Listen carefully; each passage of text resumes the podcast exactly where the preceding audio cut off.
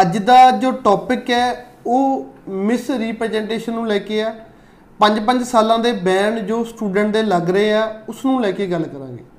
ਸੋ ਅਗਰ ਆਪਾਂ ਗੱਲ ਕਰੀਏ ਕੈਨੇਡਾ ਐਜੂਕੇਸ਼ਨ ਸਿਸਟਮ ਦੀ, ਉਹ ਹੁਣ ਕੰਪਲੀਟਲੀ ਚੇਂਜ ਹੋ ਚੁੱਕਿਆ। ਜਿਹੜਾ ਪਹਿਲਾਂ ਵਾਲਾ ਸਿਸਟਮ ਸੀ, ਉਵੇਂ ਹੁਣ ਹਾਈ ਕਮਿਸ਼ਨ ਕੰਮ ਨਹੀਂ ਕਰ ਰਿਹਾ। ਸੋ ਉਹਨਾਂ ਦੇ ਨਾਲ ਨਾਲ ਜਿਹੜੇ ਕੰਸਲਟੈਂਟ ਨੂੰ ਵੀ ਤੇ ਸਟੂਡੈਂਟ ਨੂੰ ਵੀ ਜਿਹੜੇ ਆਪਣੇ ਤੌਰ ਤਰੀਕੇ ਬਦਲਣੇ ਪੈਣਗੇ। ਸੋ ਪੁਰਾਣੇ ਟਾਈਮ ਦੀ ਗੱਲ ਕਰੀਏ ਪਹਿਲਾਂ ਆਨਲਾਈਨ ਫਾਈਲਿੰਗ ਦੇ ਨਾਲ ਨਾਲ ਆਫਲਾਈਨ ਫਾਈਲਿੰਗ ਵੀ ਇੱਕ ਬੈਸਟ ਆਪਸ਼ਨ ਹੁੰਦੀ ਸੀ। ਐਂਡ 2018 ਤੱਕ ਦੀ ਗੱਲ ਕਰੀਏ ਤਾਂ ਜ਼ਿਆਦਾਤਰ ਜਿਹੜੀ ਹੈਗੀ ਆ ਆਫਲਾਈਨ ਫਾਈਲਿੰਗ ਹੀ ਯੂਜ਼ ਹੁੰਦੀ ਸੀ। ਸੋ ਡਾਕੂਮੈਂਟ ਜਾਂਦੇ ਸੀਗੇ ਪਾਸਪੋਰਟ ਨਾਲ ਜਾਂਦਾ ਸੀ ਸਟੈਂਪ ਹੋ ਕੇ ਪਾਸਪੋਰਟ ਆ ਜਾਂਦਾ ਸੀ। ਸੋ ਉਸ ਤੋਂ ਬਾਅਦ ਐਸਟੀਐਸ ਆਇਆ। ਐਸਟੀਐਸ ਦੇ ਵਿੱਚ ਸਿਰਫ ਆਨਲਾਈਨ ਫਾਈਲਿੰਗ ਹੀ ਉਹਨਾਂ ਨੇ ਅਲਾਉਡ ਕੀਤੀ। ਸੋ ਉਸ ਤੋਂ ਬਾਅਦ ਹੀ ਜਿਹੜਾ ਇਹ ਚੀਜ਼ਾਂ ਦਾ ਸਾਰਾ ਅ, ਸਾਹਮਣੇ ਆਇਆ। ਸੋ ਕਾਫੀ ਟੈਕਨੀਕਲ ਪ੍ਰੋਬਲਮ ਵੀ ਜਿਹੜੀਆਂ ਸਟੂਡੈਂਟ ਨੂੰ ਆਈਆਂ। ਆਪਾਂ ਦੇਖਦੇ ਹਾਂ ਵੀ ਹੁਣ ਅ, ਹੋਣ ਵਾਲੇ ਟਾਈਮ ਦੇ ਵਿੱਚ ਤਾਂ ਬਹੁਤ ਜ਼ਿਆਦਾ ਇਹ ਨਾਰਮਲ ਹੋ ਗਈਆਂ। ਕਿਸੇ ਬੱਚੇ ਦਾ ਜਿਹੜਾ ਬਾਇਓਮੈਟ੍ਰਿਕ ਨਹੀਂ ਹੋਏ ਹੁੰਦੇ ਬਟ ਪੋਰਟਲ ਦੇ ਉੱਪਰ ਸ਼ੋ ਹੋਇਆ ਹੁੰਦਾ ਵੀ ਤੁਸੀਂ ਆਲਰੇਡੀ ਬਾਇਓਮੈਟ੍ਰਿਕ ਤੁਹਾਡੇ ਹੋਏ ਵੀ ਨੇ। ਲੱਗੀ ਹੋਈ ਐਪਲੀਕੇਸ਼ਨ ਕੈਨਸਲ ਹੋ ਜਾਂਦੀ ਹੈ ਕਈ ਵਾਰ ਪਹਿਲਾਂ ਰਿਫਿਊਜ਼ਲ ਆ ਜਾਂਦੀ ਹੈ ਬਾਅਦ ਦੇ ਵਿੱਚ ਅਪਰੂਵਲ ਆ ਜਾਂਦੀ ਹੈ ਸੋ ਕਈ ਇਦਾਂ ਦੀਆਂ ਪ੍ਰੋਬਲਮ ਵੀ ਜਿਹੜੀਆਂ ਸਟੂਡੈਂਟ ਨੂੰ ਆਈਆਂ। ਸੋ ਨਾਲ ਨਾਲ ਇਸ ਦੇ ਜਿਹੜਾ ਦੇਖੀਏ ਹਾਈ ਕਮਿਸ਼ਨ ਦਾ ਜਿਹੜਾ ਐਪਲੀਕੇਸ਼ਨ ਚੈੱਕ ਕਰਨ ਦਾ ਜਿਹੜਾ ਤਰੀਕਾ, ਉਹ ਕੰਪਲੀਟਲੀ ਚੇਂਜ ਹੋ ਚੁੱਕਿਆ। ਸੋ 5 ਸਾਲ ਦੇ ਬੈਨ ਦੀ ਗੱਲ ਹੀ ਕਰੀਏ, ਪਹਿਲਾਂ ਜਿਹੜਾ ਕੋਈ ਵੀ 5 ਇਅਰ ਬੈਨ ਵਾਲਾ ਸਟੂਡੈਂਟ ਬਹੁਤ ਘੱਟ ਦੇਖਣ ਨੂੰ ਮਿਲਦਾ ਸੀ। ਸੋ ਕਦੇ ਹੀ ਕੋਈ ਪ੍ਰੋਫਾਈਲ ਜਿਹੜੀ ਸਾਹਮਣੇ ਆਉਂਦੀ ਸੀ, ਕੋਈ ਕਾਉਂਸਲਿੰਗ ਲੈਣ ਆਉਂਦਾ ਸੀ ਜਿਸ ਦੇ ਉੱਪਰ ਬੈਨ ਲੱਗਿਆ ਸੀ। ਬਟ ਹੁਣ ਦੇ ਜਿਹੜੀ ਸਮੇਂ ਦੀ ਗੱਲ ਕਰੀਏ, ਇੱਕ ਇੱਕ ਵੀਕ ਦੇ ਵਿੱਚ ਦੋ ਦੋ ਤਿੰਨ ਤਿੰਨ ਕਾਉਂਸਲਿੰਗ ਜਿਹੜੀਆਂ ਹੈਗੀਆਂ, ਉਹ 5 ਇਅਰ ਬੈਨ ਦੀਆਂ ਆ ਜਾਂਦੀਆਂ। ਸੋ ਕਿਤੇ ਨਾ ਕਿਤੇ ਜਿਹੜੀ ਹਾਈ ਕਮਿਸ਼ਨ ਆ ਉਹ ਬਹੁਤ ਡਿਟੇਲ ਦੇ ਵਿੱਚ ਜਾਣ ਲੱਗੀ ਹੈ। ਬਹੁਤ ਸਾਰੀਆਂ ਜਿਹੜੀਆਂ ਬਰੀਕੀਆਂ ਦੇ ਵਿੱਚ ਉਹ ਚੈੱਕ ਕਰਦੇ ਨੇ। ਸੋ ਕੋਈ ਵੀ ਅਹ, ਜਿਹੜਾ ਕੰਸਲਟੈਂਟ ਕੰਮ ਕਰ ਰਿਹਾ ਜਾਂ ਕੋਈ ਸਟੂਡੈਂਟ ਆਪਣੀ ਐਪਲੀਕੇਸ਼ਨ ਲਾ ਰਿਹਾ ਤਾਂ ਉਸ ਨੂੰ ਬਰੀਕ ਤੋਂ ਬਰੀਕ ਪੁਆਇੰਟ ਵੀ ਜਿਹੜੀ ਆਪਣੀ ਐਪਲੀਕੇਸ਼ਨ ਦੇ ਉੱਪਰ ਛੋਟੇ ਤੋਂ ਛੋਟੀਆਂ ਚੀਜ਼ਾਂ ਦੇ ਉੱਪਰ ਵੀ ਧਿਆਨ ਰੱਖਣਾ ਪੈਂਦਾ।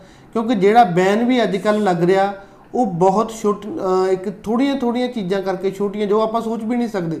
ਈਵਨ ਕਿ ਕਈ ਵਾਰ ਸਟੂਡੈਂਟ ਦੇ ਉੱਪਰ ਮਿਸ ਰਿਪਰੈਜ਼ੈਂਟੇਸ਼ਨ ਲੱਗ ਜਾਂਦੀ ਹੈ। ਸਟੂਡੈਂਟ ਤੇ ਉਸਦੇ ਕੰਸਲਟੈਂਟ ਨੂੰ ਪਤਾ ਵੀ ਨਹੀਂ ਲੱਗਦਾ ਵੀ ਸਾਡੇ ਉੱਪਰ ਜਿਹੜਾ 5 ਇਅਰ ਦੇ ਲਈ ਬੈਨ ਕੀਤਾ, ਉਹ ਕਿਉਂ ਕੀਤਾ। ਸੋ ਇਹ ਜਿਹੜਾ ਕੰਮ ਹੈਗਾ, ਉਹ ਉਨਾ ਸੌਖਾ ਨਹੀਂ ਰਿਹਾ।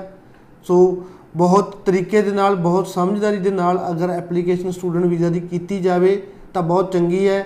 ਇਹ ਬਹੁਤ ਜਦੋਂ ਆਪਾਂ ਨੂੰ ਇੱਕ ਵਾਰ ਲੱਗਦਾ ਜਦੋਂ ਕਿਸੇ ਵੀ ਏਜੰਟ ਦਾ ਜਾਂ ਕਿਸੇ ਕੰਸਲਟੈਂਟ ਨਾਲ ਇਦਾਂ ਦੀ ਕੋਈ ਚੀਜ਼ ਨਹੀਂ ਹੁੰਦੀ ਤਾਂ ਉਹਨੂੰ ਲੱਗਦਾ ਵੀ ਇਹ ਤਾਂ ਐਵੇਂ ਹੈਗਾ ਇਦਾਂ ਕੁਝ ਨਹੀਂ। ਬਟ ਜਦੋਂ ਕਿਸੇ ਦੇ ਨਾਲ ਇਦਾਂ ਦੀ ਕੋਈ ਹੈਪਨਿੰਗ ਹੋ ਜਾਂਦੀ ਹੈ, ਫਿਰ ਜਾ ਕੇ ਉਸ ਨੂੰ ਪਤਾ ਲੱਗਦਾ ਵੀ ਕਿਸ ਲੈਵਲ ਤੱਕ ਜਿਹੜਾ ਹਾਈ ਕਮਿਸ਼ਨ ਆ ਉਹ ਐਪਲੀਕੇਸ਼ਨ ਦੀ ਚੈਕਿੰਗ ਕਰਦਾ। ਸੋ ਦੋ ਪ੍ਰੋਫਾਈਲਸ ਨੇ ਜਿਹੜੀਆਂ ਪਿਛਲੇ ਕੁਝ ਦਿਨਾਂ ਦੇ ਵਿੱਚ ਕਾਉਂਸਲਿੰਗ ਲੈਣ ਬੱਚੇ ਆਏ ਸਨ। ਉਹਨਾਂ ਦੀਆਂ ਐਪਲੀਕੇਸ਼ਨਾਂ ਦੀ ਡਿਟੇਲ ਕਢਾਈ ਚੈੱਕ ਕੀਤਾ। ਤਾਂ ਜਿਨ੍ਹਾਂ ਦੇ ਉੱਪਰ ਮਿਸ ਰਿਪਰੈਜ਼ੈਂਟੇਸ਼ਨ ਦਾ ਲੱਗਿਆ ਵਾ 5 ਇਅਰ ਦਾ ਬੈਨ ਹੋਇਆ ਵਾ, ਇੱਕ ਐਪਲੀਕੇਸ਼ਨ ਦਾ ਚਲੋ ਅਸੀਂ ਉਸ ਤੋਂ ਬਾਅਦ ਜੁਡੀਸ਼ੀਅਲ ਰਿਵਿਊ ਦੇ ਵਿੱਚ ਪਾ ਕੇ ਉਸ ਦਾ ਜਿਹੜੀ ਅਪਰੂਵ ਕਰਵਾ ਲਈ ਆ ਉਹਨੂੰ, ਕਿਉਂਕਿ ਉਹਦੇ ਵਿੱਚ ਸਟੂਡੈਂਟ ਦਾ ਕੋਈ ਕਸੂਰ ਨਹੀਂ ਸੀ। ਬਟ ਜਿਸ ਰੀਜਨ ਕਰਕੇ 5 ਇਅਰ ਦਾ ਬੈਨ ਲੱਗਿਆ, ਉਸ ਰੀਜਨ ਦੇ ਬਾਰੇ ਡਿਟੇਲ ਦੇ ਵਿੱਚ ਗੱਲ ਕਰਾਂਗੇ। ਤਾਂ ਜੋ ਉਹ ਅੱਗੇ ਜਿਹੜਾ ਕੋਈ ਅਪਲਾਈ ਕਰਨ ਜਾ ਰਿਹਾ ਜਾਂ ਕੋਈ ਵੀਡੀਓ ਦੇਖ ਰਿਹਾ ਤਾਂ ਉਸ ਨੂੰ ਕਿਤੇ ਨਾ ਕਿਤੇ ਉਸ ਚੀਜ਼ ਦਾ ਬੈਨੀਫਿਟ ਹੋ ਜੇ। ਜਾਂ ਈਵਨ ਤੁਸੀਂ ਉਹਨਾਂ ਗੱਲਾਂ ਦਾ ਧਿਆਨ ਹੀ ਰੱਖ ਸਕਦੇ ਹੋ, ਤਾਂ ਜੋ ਤੁਸੀਂ ਆਪਣਾ ਸਟੂਡੈਂਟ ਵੀਜ਼ਾ ਕਰ ਰਹੇ ਹੋ, ਉਹਨਾਂ ਪੁਆਇੰਟਸ ਨੂੰ ਧਿਆਨ ਦੇ ਵਿੱਚ ਰੱਖੋ, ਤਾਂ ਕਿਤੇ ਨਾ ਕਿਤੇ ਬੈਨੀਫਿਟ ਤਾਂ ਉਸ ਚੀਜ਼ ਦਾ ਮਿਲੇਗਾ ਹੀ ਮਿਲੇਗਾ। ਸੋ ਸਟੂਡੈਂਟ ਦੀ ਸੀ ਐਪਲੀਕੈਂਟ ਸੀ, ਬੱਚੇ ਦੇ 7.5 ਨਾਟ ਲੈਸ ਦੈਨ 6.5 ਬੈਂਡ ਸੀ 2021 ਦੇ ਵਿੱਚ ਬੱਚੇ ਨੇ 12th ਕੀਤੀ ਸੀ ਐਂਡ ਕਿਉਂਕਿ 20 21 ਵਾਲਿਆਂ ਦੀ ਪਰਸੈਂਟੇਜ ਬਹੁਤ ਅੱਛੀ ਹੈ ਨਾਨ ਮੈਡੀਕਲ ਸੀ 85% ਸੀਗੇ ਸਟੂਡੈਂਟ ਦੇ। ਐਂਡ ਮੇਜਰ ਸਬਜੈਕਟ ਦੇ ਵਿੱਚੋਂ ਜਿਹੜਾ 75% ਤੋਂ ਘੱਟ ਫਿਜ਼ਿਕਸ ਕੈਮਿਸਟਰੀ ਮੈਥ ਕਿਸੇ ਦੇ ਵਿੱਚੋਂ ਨਹੀਂ ਸੀ। ਸੋ ਸਟੂਡੈਂਟ ਨੇ ਇੱਕ ਚੰਗਾ ਪਬਲਿਕ ਕਾਲਜ ਲੈਤਾ, ਇੱਕ ਚੰਗਾ ਕੋਰਸ ਲੈਤਾ ਤੇ ਆਪਣਾ ਜਿਹੜਾ ਵੀਜ਼ਾ ਅਪਲਾਈ ਕਰਵਾਇਆ। ਸੋ ਜੋ ਕੰਸਲਟੈਂਟ ਸੀਗਾ ਉਹ ਨਾਨ ਆਈਸੀਸੀ ਆਰਸੀ ਸੀ ਉਹਨੇ ਇੱਕ ਚੰਗਾ ਕਾਲਜ ਇੱਕ ਚੰਗਾ ਕੋਰਸ ਬੱਚੇ ਨੂੰ ਲੈ ਕੇ ਦਿੱਤਾ ਫੀਸ ਪੇ ਕੀਤੀ ਸਾਰਾ ਕੁਝ ਕਰਕੇ ਜਦੋਂ ਹਾਈ ਕਮਿਸ਼ਨ ਦੇ ਵਿੱਚ ਫਾਈਲ ਸਬਮਿਟ ਕਰਨੀ ਸੀ ਸੋ ਆਪਾਂ ਦੇਖਦੇ ਹਾਂ ਵੀ ਜ਼ਿਆਦਾਤਰ ਜਿਹੜੀਆਂ ਐਪਲੀਕੇਸ਼ਨ ਇੱਥੇ ਜੀਸੀਕੀ ਤੋਂ ਲੱਗਦੀਆਂ। ਸੋ ਜੀਸੀਕੀ ਇੱਕ ਸਟੂਡੈਂਟ ਦਾ ਸਿਕਿਉਰ ਅਕਾਊਂਟ ਹੁੰਦਾ। ਜੀਸੀਕੀ ਦੇ ਉੱਪਰ ਚਾਹੇ ਤੁਹਾਡਾ ਕੰਸਲਟੈਂਟ ਤੁਹਾਨੂੰ ਤੁਹਾਡੀ ਐਪਲੀਕੇਸ਼ਨ ਰੈਡੀ ਕਰਕੇ ਦੇ ਰਿਹਾ ਬਟ ਹਾਈ ਕਮਿਸ਼ਨ ਦੇ ਵਿੱਚ ਜਿਹੜਾ ਸ਼ੋ ਹੋ ਰਿਹਾ, ਉਹ ਇਹੀ ਸ਼ੋ ਹੋ ਰਿਹਾ ਵੀ ਸਟੂਡੈਂਟ ਆਪਦੀ ਐਪਲੀਕੇਸ਼ਨ ਆਪ ਲਾ ਰਿਹਾ। ਸੋ ਜ਼ਿਆਦਾਤਰ ਅਗਰ ਆਪਾਂ ਦੇਖੀਏ 100 ਦੇ ਵਿੱਚੋਂ 90 95 ਫਾਈਲਾਂ ਜਿਹੜੀਆਂ ਇੰਡੀਆ ਦੀ ਅਗਰ ਗੱਲ ਕਰੀਏ ਤਾਂ ਜੀਸੀਕੀ ਦੇ ਉੱਪਰੋਂ ਹੀ ਲੱਗਦੀਆਂ। ਸੋ ਏਜੰਟ ਨੇ ਸਟੂਡੈਂਟ ਦੀ ਫਾਈਲ ਰੈਡੀ ਕੀਤੀ.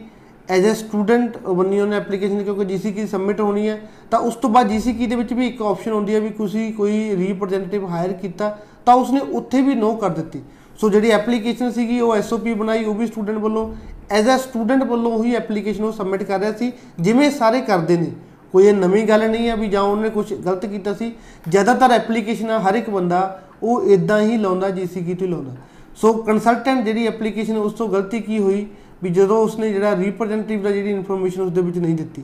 ਸੋ ਬਟ ਜਿਹੜਾ ਉਸਨੇ ਸਟੱਡੀ ਪਰਮਿਟ ਦਾ ਫਾਰਮ ਫਿਲ ਕੀਤਾ ਸਟੂਡੈਂਟ ਦਾ ਉਸ ਦੇ ਵਿੱਚ ਜਿਹੜੀ ਈਮੇਲ ਸੀਗੀ, ਉਸਨੇ ਈਮੇਲ ਕੰਸਲਟੈਂਟ ਨੇ ਆਪਣੀ ਈਮੇਲ ਪਾਤੀ। ਸੋ ਜੋ ਉਸਨੇ ਪਹਿਲਾਂ ਐਪਲੀਕੇਸ਼ਨਾਂ ਸਬਮਿਟ ਕੀਤੀਆਂ ਸੀ, ਸਾਰੀਆਂ ਦੀਆਂ ਸਾਰੀਆਂ ਐਪਲੀਕੇਸ਼ਨਾਂ ਦੇ ਵਿੱਚ ਵੀ ਈਮੇਲ ਉਹੀ ਸੇਮ ਸੀ। ਸੋ ਹੁਣ ਸਟੂਡੈਂਟ ਦੀ ਐਪਲੀਕੇਸ਼ਨ ਲਾ ਰਿਹਾ ਐਪਲੀਕੇਸ਼ਨ ਦੇ ਵਿੱਚ ਸ਼ੋ ਕਰ ਰਿਹਾ ਵੀ ਸਟੂਡੈਂਟ ਆਪਣੀ ਐਪਲੀਕੇਸ਼ਨ ਆਪ ਲਾ ਰਿਹਾ।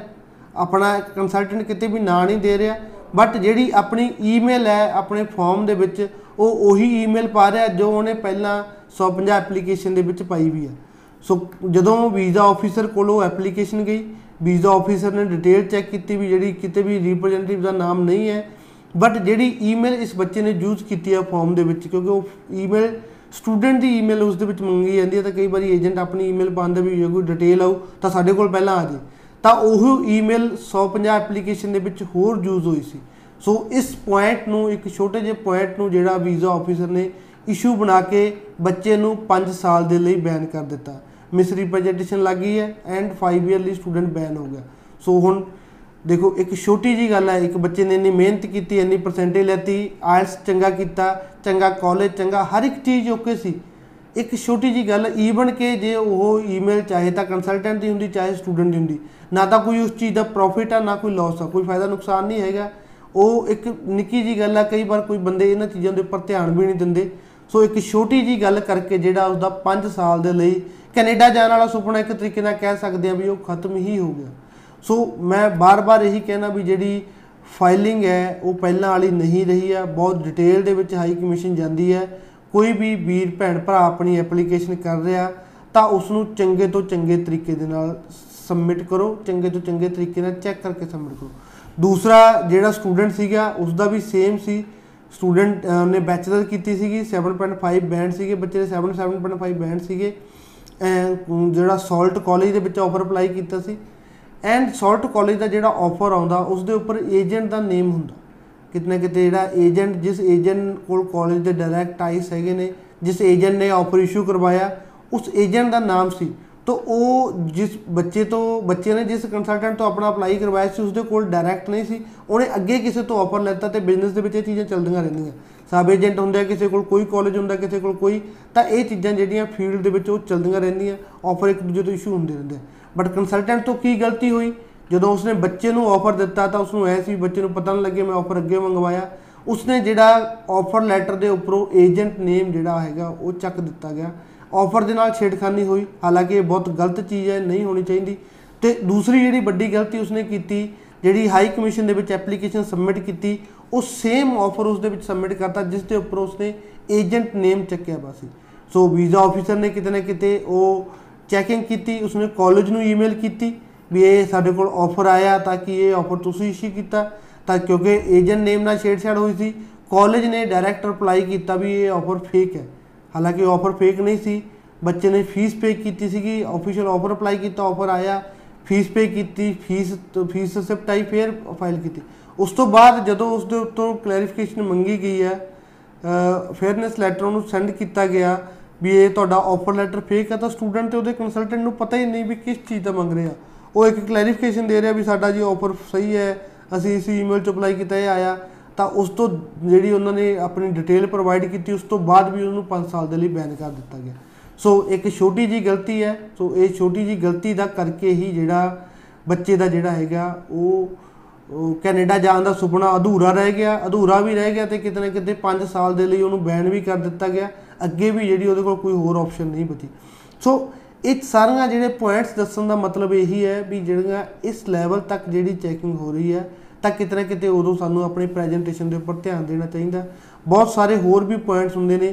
ਹੁਣ ਸਟੂਡੈਂਟ ਆਪਣੀ ਵੀਜ਼ਾ ਐਪਲੀਕੇਸ਼ਨ ਕਰ ਰਿਹਾ ਹੁੰਦਾ ਸੋ ਉਸ ਤੋਂ ਪਹਿਲਾਂ ਉਸਦਾ ਕੋਈ ਭੈਣ ਭਰਾ ਕੈਨੇਡਾ ਹੁੰਦਾ, ਜਾਂ ਉਸਦੇ ਪੇਰੈਂਟਸ ਦਾ ਵੀਜ਼ਾ ਲੱਗਿਆ ਹੁੰਦਾ, ਤਾਂ ਜਦੋਂ ਕਿਸੇ ਸਕੇ ਸਿਬਲਿੰਗ ਦਾ ਹੋ ਗਿਆ ਜਾਂ ਪੇਰੈਂਟਸ ਦਾ ਵੀਜ਼ਾ ਲੱਗਦਾ, ਤਾਂ ਉਸ ਦੇ ਵਿੱਚ ਫੈਮਿਲੀ ਇਨਫੋਰਮੇਸ਼ਨ ਫਾਰਮ ਜਾਂਦਾ ਸੋ ਉਸ ਦੇ ਵਿੱਚ ਜਿਹੜੀ ਸਾਰੀ ਫੈਮਿਲੀ ਦੀ ਡਿਟੇਲ ਜਾਂਦੀ ਹੈ। ਸੋ 4 ਸਾਲ ਪਹਿਲਾਂ ਆਪਣੀ ਭੈਣ ਭਰਾ ਦੀ ਫਾਈਲ ਲੱਗੀ ਹੁੰਦੀ ਉਸ ਦੇ ਵਿੱਚ ਆਪਾਂ ਕੀ ਸ਼ੋ ਕੀਤਾ ਆਪਾਂ ਨੂੰ ਪਤਾ ਨਹੀਂ ਹੁੰਦਾ ਬਟ ਆਪਾਂ ਆਪਣੀ ਐਪਲੀਕੇਸ਼ਨ ਆਪਣੇ ਤਰੀਕੇ ਨਾਲ ਤਿਆਰ ਕਰਦੇ ਹਾਂ ਸੋ ਤੁਸੀਂ ਆਪਣੀ ਐਪਲੀਕੇਸ਼ਨ ਸਟੱਡੀ ਵੀਜ਼ਾ ਲਈ ਅਪਲਾਈ ਕਰ ਰਹੇ ਹੋ, ਤੁਹਾਡੇ ਕਿਸੇ ਭੈਣ ਭਰਾ ਦੀ ਜਾਂ ਪੇਰੈਂਟਸ ਦੀ ਪਹਿਲਾਂ ਐਪਲੀਕੇਸ਼ਨ ਲੱਗੀ ਵੀ ਆ ਉਸ ਦੇ ਵਿੱਚ ਚੈੱਕ ਕਰੋ ਵੀ ਤੁਹਾਡਾ ਕੀ ਦੱਸਿਆ ਵਾ, ਕੀ ਸ਼ੋ ਕੀਤਾ ਵਾ, ਇੱਕ ਪ੍ਰੈਜ਼ੈਂਟ ਆਕੂਪੇਸ਼ਨ ਦੀ ਜਿਹੜੀ ਆਪਸ਼ਨ ਹੁੰਦੀ ਆ ਉਸ ਦੇ ਵਿੱਚ ਕੀ ਸ਼ੋ ਕੀਤਾ ਉਸ ਦੇ ਅਕੋਰਡਿੰਗ ਹੀ ਆਪਣੀ ਜਿਹੜੀ ਪੁਆਇੰਟ ਐਪਲੀਕੇਸ਼ਨ ਰੈਡੀ ਕਰੋ। ਤਾਂ ਜੋ ਫਿਊਚਰ ਦੇ ਵਿੱਚ ਜਾ ਕੇ ਤੁਹਾਨੂੰ ਐਦਾਂ ਦੀ ਕੋਈ ਪ੍ਰੋਬਲਮ ਨਾ ਆ ਸਕੇ। ਧੰਨਵਾਦ।